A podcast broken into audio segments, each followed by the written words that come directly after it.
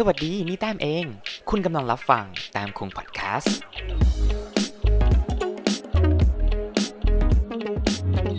สวัสดีครับ และนี่คือรู้หรือไม่ทำไมคำถามของเราในวันนี้คือทำไมเราต้องนอนหลับ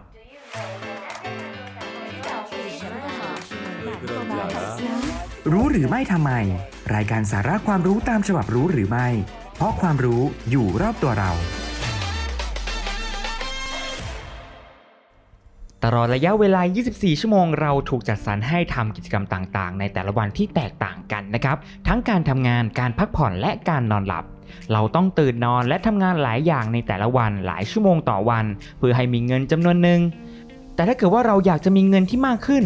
เราจะสามารถเอาเวลานอนนั้นไปทำงานเพิ่มได้หรือเปล่า แล้วทำไมเราจะต้องนอนหลับล่ะครับเชื่อว่าใครหลาย ๆ คนเนี่ยก็เคยอาจจะตั้งคำถามนี้ไว้ว่าทำไมเราจะต้องนอน ไม่นอนไม่ได้หรอ และวันนี้เราจะมาหาคำตอบกันครับ ก่อนอื่นเลยการนอนคืออะไร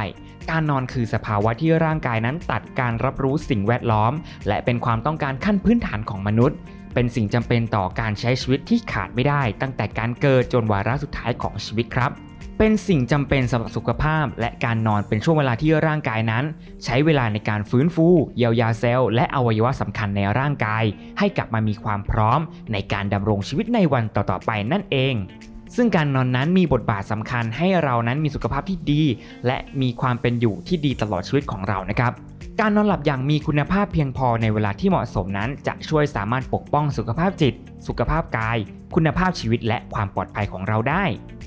จากผลการศึกษาพบว่าการนอนหลับเพียงพอ จะช่วยให้เรานั้นเรียนรู้ได้เร็วและดีมากยิ่งขึ้น ไม่ว่าจะเป็นการเรียนคณิตศาสตร์ การเล่นเปียโน การขับรถ การนอนหลับจะช่วยพัฒนาทักษะการเรียนรู้และการแก้ไขปัญหาของคุณ โดยการนอนหลับยังช่วยให้คุณมีสมาธิ การตัดสินใจและมีความคิดสร้างสรรค์ครับ ดยการนอนหลับนั้นจะส่งผลการทำงานของสมองในหลาย ๆ ด้าน ไม่ว่าจะเป็นการเรียนรู้ ทักษะการแก้ไขปัญหา ความคิดสร้างสรรค์ การตัดสินใจหรือหน่วยความจำเราสามารถพูดถึงขั้นตอนของการนอนได้ว่า มนุษย์เราจะมีการนอนหลับอยู่หลายขั้นตอน เพราะว่าเราไม่ได้นอนหลับแล้วหลับไปเลย โดยเราจะแยกออกเป็น 2 ช่วงครับ นั่นก็คือช่วง non IEM และช่วงของ IEM ดยในช่วง non IEM นะครับจะแบ่งแยกย่อยออกไปอีก 3 ขั้นตอนคือ ขั้นที่ 1 เราจะรู้สึกเหมือนครึ่งหลับครึ่งตื่นครับโดยที่สมองจะผลิตคลื่นออกมาที่มีความถี่ที่มากยิ่งขึ้น ในขณะที่การเกร็งของกล้ามเนื้อนั้นจะลดลง การหายใจเริ่มเป็นจังหวะที่อ่อนเรียบ และความคิดฟุ้งซ่านจะเข้ามาอยู่ในหัว โดยหากมีคนมาปลุกเราก็จะสามารถตื่นได้ง่าย และทำให้เรารู้สึกว่าเหมือนเราเพิ่งนอนได้ไม่นานครับ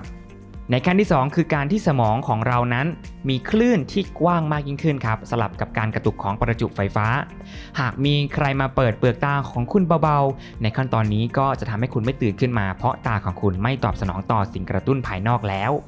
และขั้นตอนที่ 3 คือ คลื่นสมองจะช้าลง และแผ่ขยายขึ้นไปอีกครับ ระบบร่างกายของเรานั้นจะช้าลงกว่าเดิม ในระหว่างที่เราอยู่ในโหมด non IEM นี้ครับ ร่างกายเราจะใช้ช่วงเวลานี้ในการซ่อมแซมส่วนที่สึกหรอ และเมื่อเราอายุมากยิ่งขึ้น ร่างกายเราจะหลับลึกได้ยากขึ้น และหลังจากนี้เนี่ยเราจะเข้าสู่ช่วงของ IEM หรือการนอนโหมดหลับลึกนั่นเอง ซึ่ง REM ย่อมาจาก Rapid Eye Movement โดยหากร่างกายของเราเข้าสู่โหมด REM แล้ว ดวงตาของเราจะเคลื่อนไหวอย่างรวดเร็วในทิศทางที่แตกต่างกันไป โดยการหลับในช่วง REM นี้นะครับจะเป็นช่วงที่เกิดการฝันได้ และเมื่อตื่นขึ้นมาก็จะสามารถประติประต่อเรื่องราวของความฝันได้ ซึ่งระยะเวลาดังกล่าว การหลับช่วง REM ไปจนถึงช่วง non REM นั้นจะใช้เวลาประมาณ 90 นาที ดังนั้นตลอดคืนจนถึงช่วงเช้า เราจะสะสมรอบของการนอนวนเวียนอยู่ตามลำดับมากกว่า 4-5 ครั้งโดยระหว่างที่อยู่ในช่วงของ non REM ร่างกายจะช่วยควบคุมความดันโลหิต ซึ่งความดันโลหิตจะลดลงในช่วงระยะนี้ และส่งเสริมการเจริญเติบโต และการซ่อมแซมเนื้อเยื่อและเซลล์รวมไปถึงการส่งเสริมการเจริญเติบโต การซ่อมแซมของกล้ามเนื้อ และในช่วงของ REM นั้นมีประโยชน์ต่อความทรงจำความคิดสร้างสารรค์และสมาธิ เนื่องจากเป็นช่วงที่สมองของเรานั้นตื่นตัว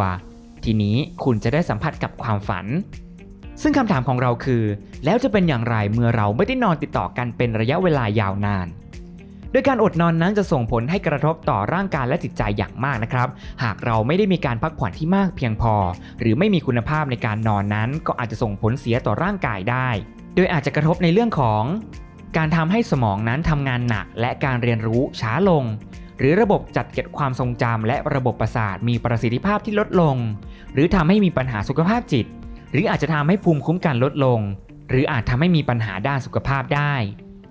การนอนหลับนั้นเป็นกิจกรรมที่สำคัญสำหรับร่างกายของเราครับ ดังนั้น หากเราปฏิเสธการนอนหลับของเรานั้น เป็นระยะเวลาที่ยาวนาน อาจจะส่งผลกระทบต่อเราภายหลังได้ เพราะว่าการนอนหลับเนี่ยนะครับจะช่วยทั้งด้านร่างกายและจิตใจ นั่นเป็นสาเหตุว่าทำไมเรารู้สึกเหนื่อยล้าในวันรุ่งขึ้นหลังจากการอดนอน หรือการนอนน้อยในตอนกลางคืนโดยการนอนหลับที่มีคุณภาพนั้นนะครับนอกจากจะต้องนอนให้ได้วันละ 7-8 ชั่วโมงแล้ว เรายังจะต้องสดชื่นทุกครั้งหลังจากตื่นนอนด้วยครับ เพราะว่าถ้าเกิดว่าเรารู้สึกง่วงนอนหลังจากตื่นนอนนั้น อาจจะแปลได้ว่าเรานอนหลับแบบขาดคุณภาพนั่นเอง ยังมีเรื่องราวอีกมากมายที่น่าสนใจ คุณผู้ฟังสามารถรับฟังแต้มคุงพอดแคสต์บน Spotify Podcast Apple Podcast และ Google Podcast ซึ่งคุณผู้ฟังสามารถอ่านบทความของเราต่อได้ทางบล็อกของแต้มเอง ได้ที่ w w w t a m k u n g m e หรือทาง facebook.com d i s t a m k u n g ไม่มี ung และทางบล็อกดิแต้มเอง แล้วกลับมาพบกันใหม่ในครั้งหน้าสำหรับวันนี้ สวัสดีครับ